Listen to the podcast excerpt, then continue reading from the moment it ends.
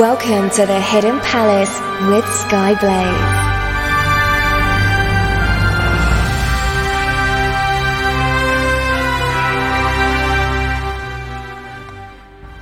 Good morning, afternoon, evening, or night, wherever you are in the world. I'm Skyblaze, and this is the Hidden Palace, back for 2024 here on Radio Sega. Um, my initial intention was to broadcast yesterday, uh, but the file store where we keep um, all of the music for Radio Sega was not working correctly. In fact, if it had been any flakier, you could have put it in a yellow wrapper and had it sold by Cadbury. Um, but uh, managed to bypass it. Thank you ever so much to Nicholas Saman who helped find the music that I'm using today. So uh, I didn't need to try and have a fight with the file store. Uh, so as we all know, things that may be completely fine in one country um, might not necessarily be okay in another country. Which video games can lead to things such as changes in name, changes, uh, uh, censoring of violence, or uh, other activities. And there are other kinds of regional differences uh, that we are going to take a look at in today's episode. Uh, first up, we have Athlete Kings, also known as Decathlete, which initially released in Japan's arcades in 1996, and then a Sega Saturn version was released later that same year. The first obvious thing is the name, because as I've just said, it has two names. Uh, in the US and Japan, it was known as Decathlete, likely owing to the fact that all the features of the game's events uh, you will see at a decathlon sporting event, so Decathlete Decathlon while the European version was called Athlete Kings, despite there being three female competitors. Athlete Monarchs? Maybe? I don't know. Post your alternative names for this game uh, in the chat. It isn't actually all that clear why the name was changed. Um, And speaking of which, I'm going to get onto something that isn't clear, or something else that isn't clear in a moment. There's a couple of interesting tidbits uh, that is notable about uh, Athlete Kings.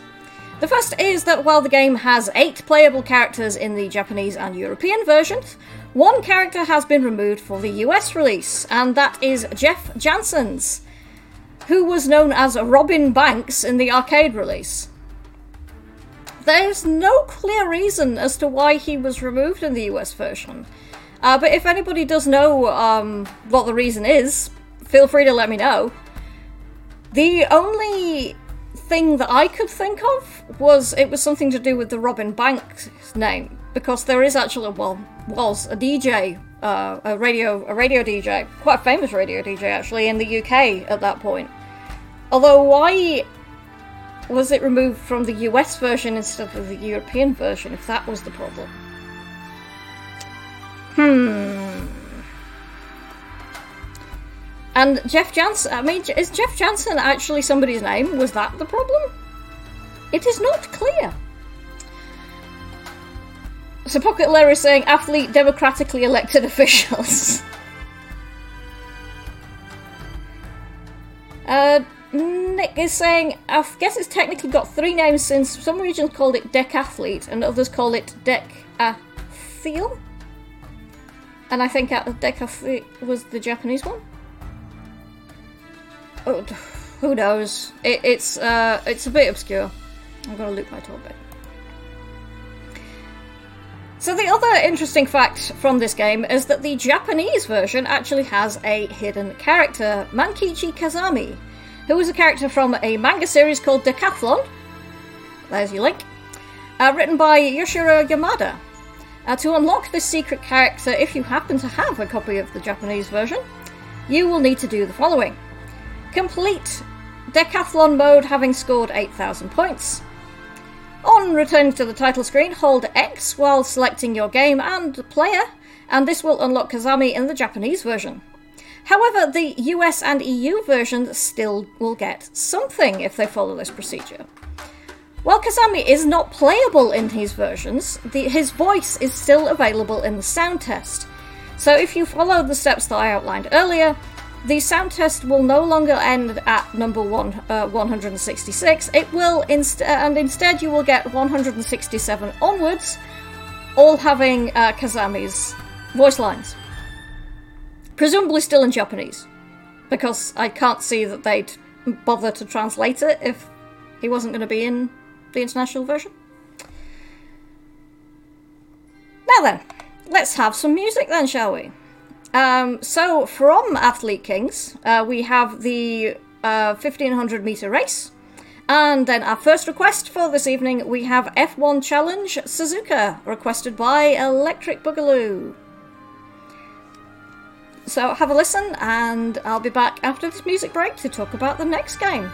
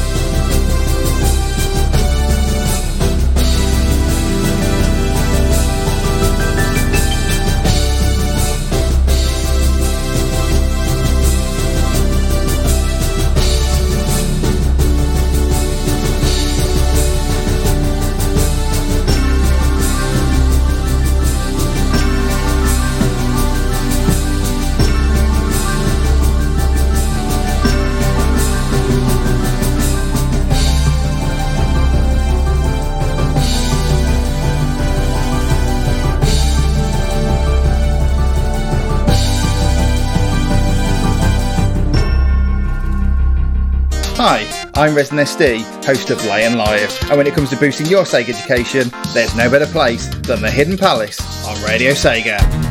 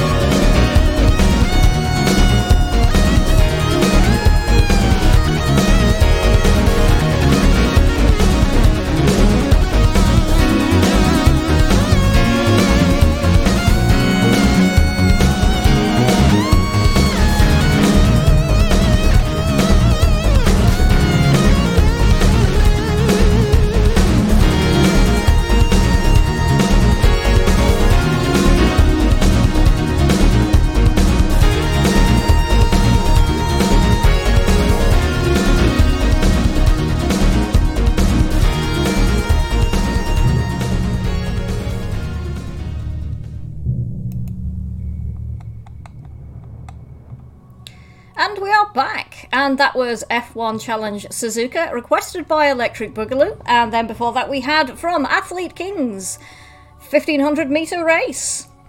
Uh, Electric Boogaloo, uh, the chat has been busy during the music break. Um, hello to the chat. Uh, Electric Boogaloo is saying, uh, in case you were wondering about the challenge, uh, the F1 challenge request, uh, the original Japanese version of the game had a live commentary track as suggested by its original Japanese title, F1 Live Information. When Sega Europe localized it for the West, they replaced the commentary with new music tracks, which were produced in house by Adam Salkeld and Richard Jacques. So, that's another bit of uh, useful Sega information.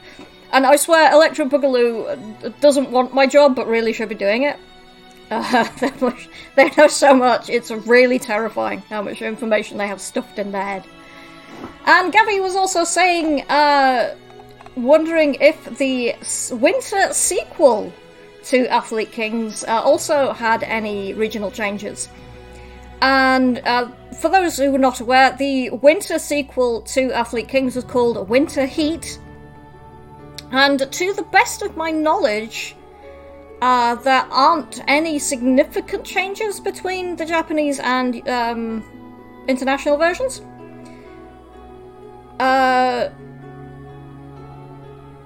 so it's converted from the arcade game, but has three added Saturn exclusive events for a total of 11, From the downhill to the bobsleigh to the ski jump, Winter Heat uh, allows up to four players to compete for first place and world records.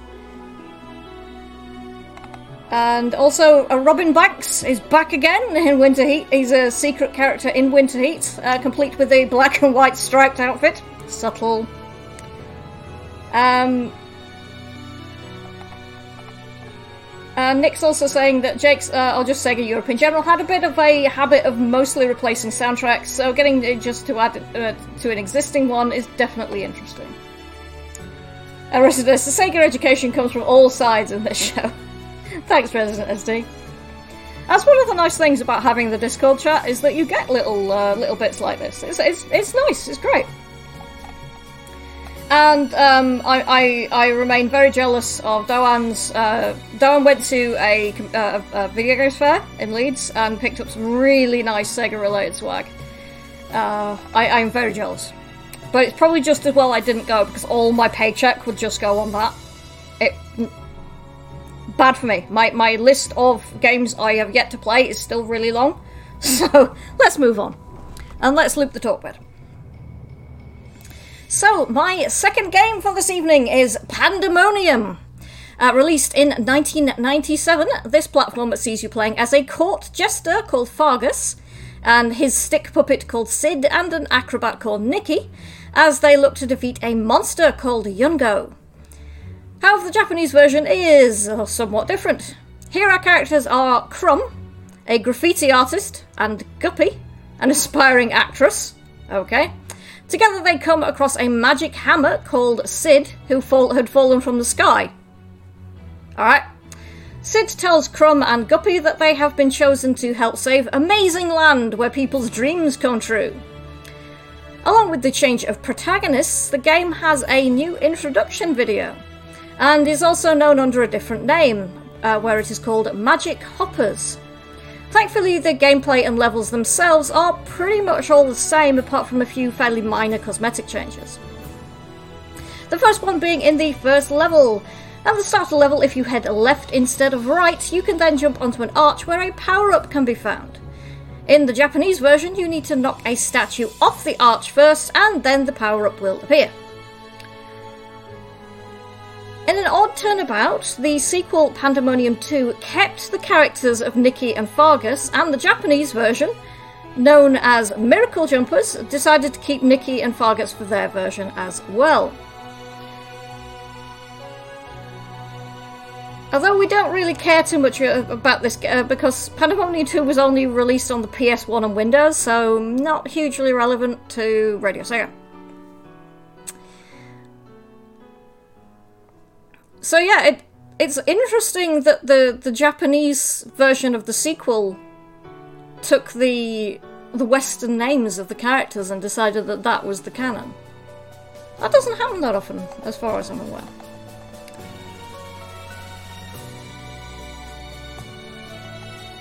Let's have a look what's going on. Um, Electro Boogaloo's put up the artwork for the Sega Saturn versions of Pandemonium and Magical Hoppers. Uh, developed by Toys for Bob. Uh, why do I know that name? Is that the Crash Bandicoot people? Or are they one of the ones who are currently locked in a uh, Call of Duty dun- dungeon? Endlessly churning out shooty bang games. I'm not sure because I I have had a long week and um, I went out drinking with friends earlier, so my brain is uh, a bit fried. Uh, Fargus was originally Crash Bandicoot 4 Spyro Reignited. I thought I knew, thought there was something to do with Crash Bandicoot. So yeah, cool. And also in the Call, uh, Call of Duty mines. I did remember it correctly. Well done. Let's have some music, shall we? So, from Pandemonium, uh, we have Spider Forest. And then after that, we have another request, and this is from Ys. It's from Ys the Vanished Omens, and it is called Tower of the Shadow of Death, and requested by Doan. So please enjoy, and I'll be back after this music break to discuss the next game.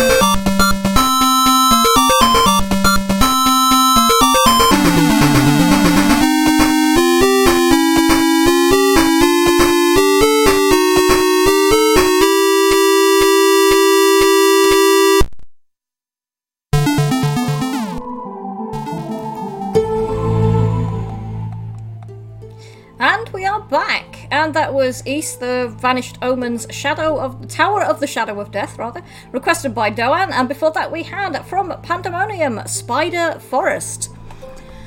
Uh, Pandemonium actually has a really nice soundtrack, um, worth checking out if you can find it. Um, I recommend pestering Nicholas Mann because he is the demon ruler of the playlist and has access to all the things. And uh, we're having a discussion about um, how the uh, the word the word Ys is written on the the uh, port, the Master System port. Um, it looks like the way that they've put the the punctuation makes it look like it's saying it's called Weiss instead of uh, Ys, so it's odd. And Gav saying I've always pronounced this as Soleil, but I'm guessing I'm a smidge wrong. Um, Soleil. Nous sommes du soleil.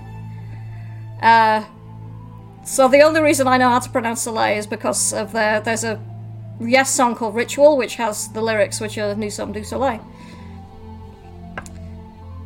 Uh, so, even though I don't know French, uh, that's probably the, the extent of the French I know.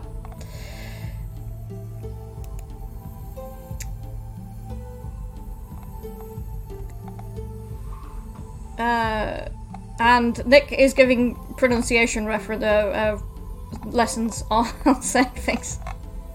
I was saying the other day we should have uh, some uh, idents on the station which are in other languages. I think uh, of the staff we've got like at least four or five languages covered, um, and I can probably get some other people to, to do some more. Because I know at least one Spanish speaker and at least one a Spanish speaker, German speaker, Japanese speaker.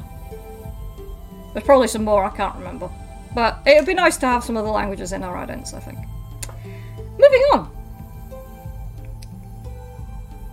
Um, so, on to the most controversial pick of uh, this evening Sega Ages Volume 1.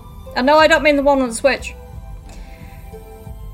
This game was released in the EU in 1996 and later in the USA in 1997. It was a compilation of three games Space Harrier, Outrun, and Afterburner 2. While getting three games on one disc sounds pretty good, Seeing as Japan had them sold as separate titles, it was not without problems. One of the big losses that was suffered in cramming three games onto one disc was cutting some of the music tracks, which were part of the original one disc releases. Interestingly, near the back of the instruction manual for Sega Ages Volume 1 is a small translated excerpt from the composer of the included games, Hiroshihiro Kawaguchi. In it, he explains that when it was decided that they would go with arranged versions of the tracks over the originals, he debated over whether or not he should make the tracks as close to the originals as possible, or go at it from a completely different angle. In the end, he went with what he called free composition, and that's what we ended up with in the final product. And this was one of the ones that caused me a few problems when I was trying to find things in the uh, file store. Because I could find Outrun and under the Sega Ages name, and I could find Space Harrier under the Sega Ages 2500 release. Could I find Afterburner 2? No. There's literally about 16 different Sega Ages releases, and uh, none of them are Afterburner 2 in our file store. And I don't know if that's just because the file store was being weird or I'm missing something, but it was a bit strange.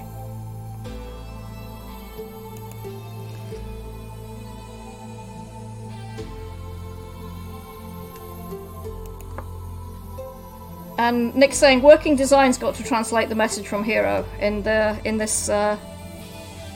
Yeah. oh dear, working designs. Let's not talk about that. Because if I start talking about working designs and their interesting approach to localization, I I think I could probably get like three episodes out of that all by itself. But it's depressing because they they kind of they put the thing about working designs is uh, they put a lot of uh, pop culture jokes in it and a lot of kind of raunchy humor that isn't necessarily meshing that well with the actual tone and, and feel of the game. I mean, they're, they're often still good games, but there's really jarring moments in them sometimes. Um, but you know,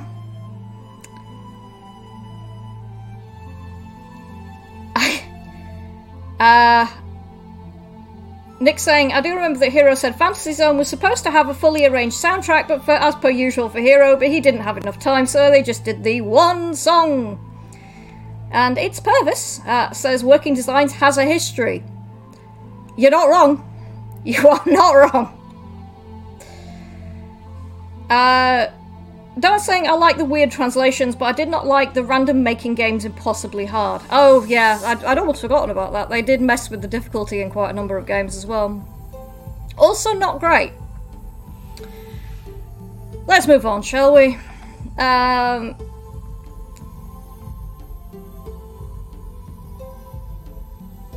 Uh, Pocket Lair is saying, at least nowadays we have unworked designs? Is that a, a, a mod house or something?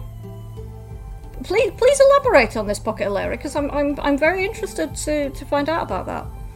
But first of all, let's have some more music. So, from the Sega Ages 2500 release of Space Harrier, we have Battlefield, uh, which is the sort of track I'd probably play during one of my DJ sets, to be perfectly honest. And then uh, another request for this evening we have Cyber Speedway Dajam, requested by Electric Boogaloo, who is very reliable at sending me requests. So thank you very much uh, for your service, Electric Boogaloo. So um, listen to that and come back, and there will we will uh, I will tell you what Pocket O'Leary said about uh, unworked designs. So I am fascinated to hear more about this, and then we can have Chip Corner. So please enjoy.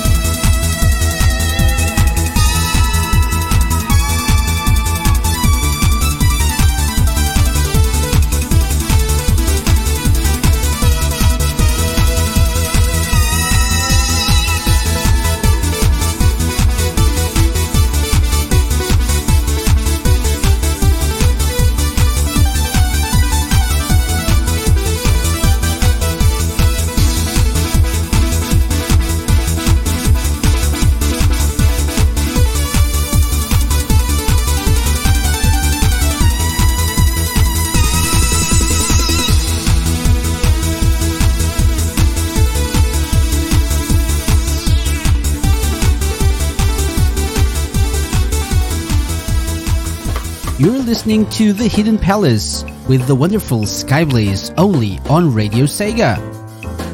Well, I guess if you're here, it's not that well hidden, is it?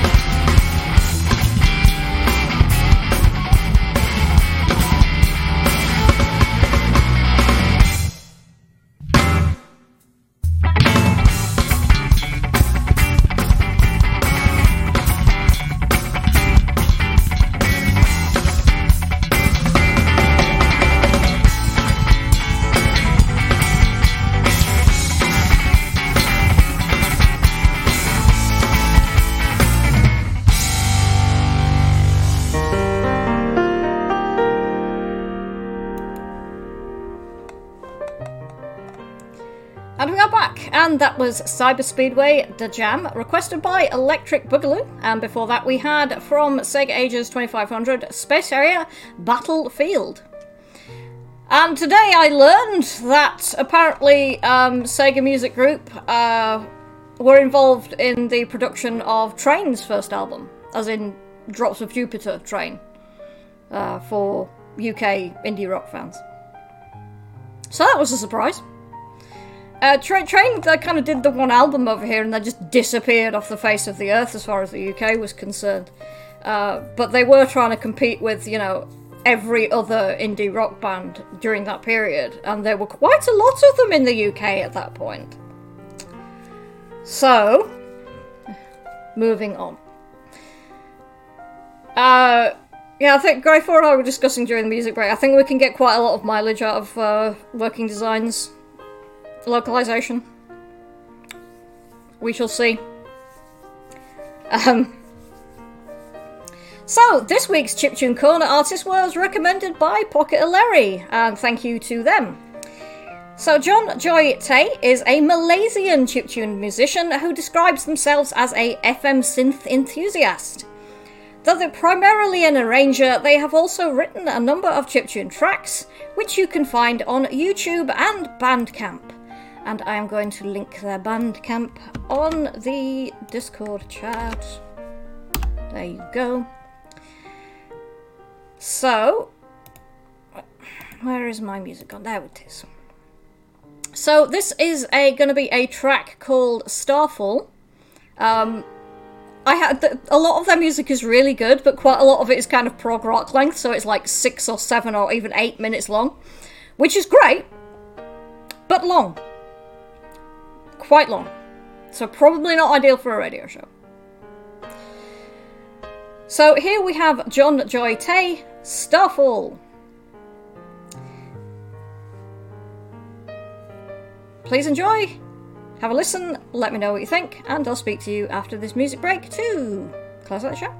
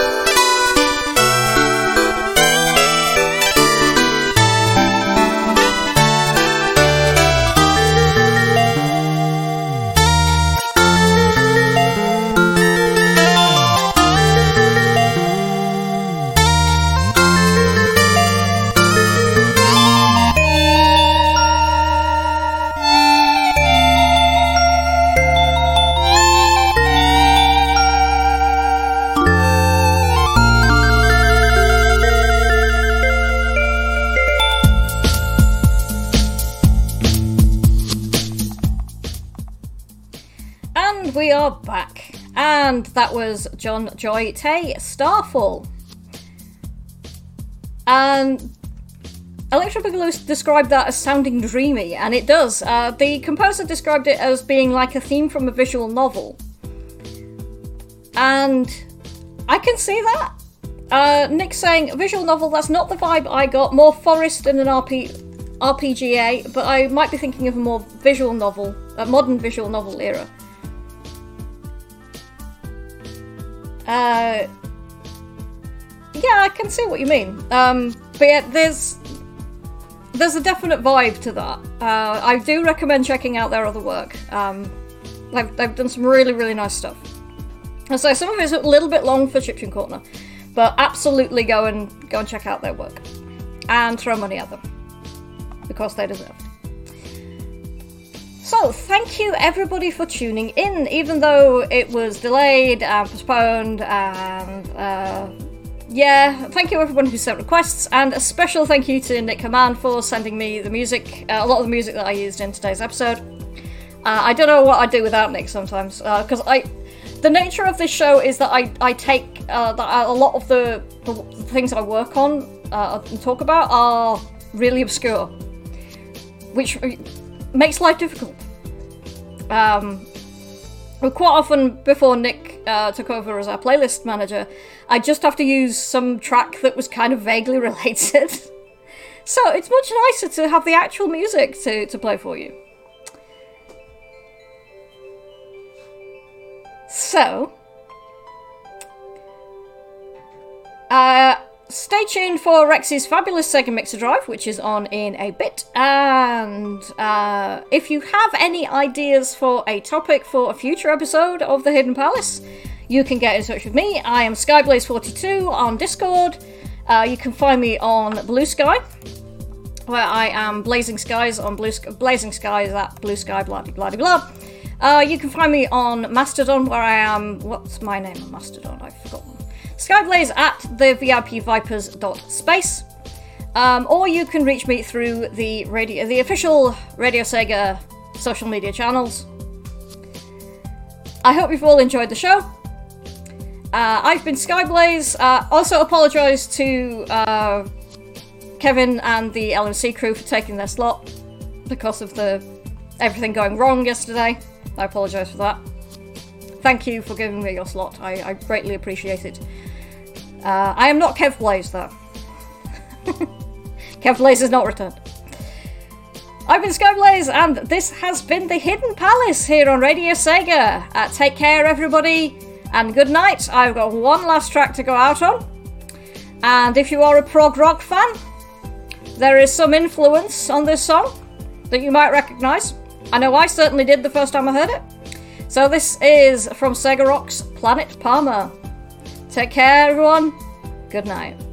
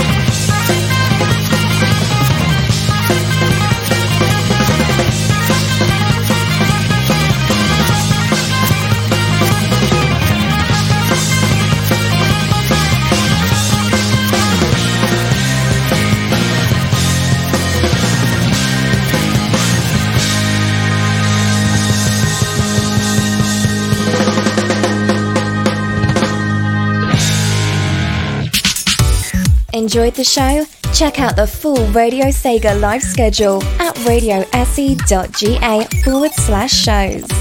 Radio Sega, playing the best Sega music 24 7.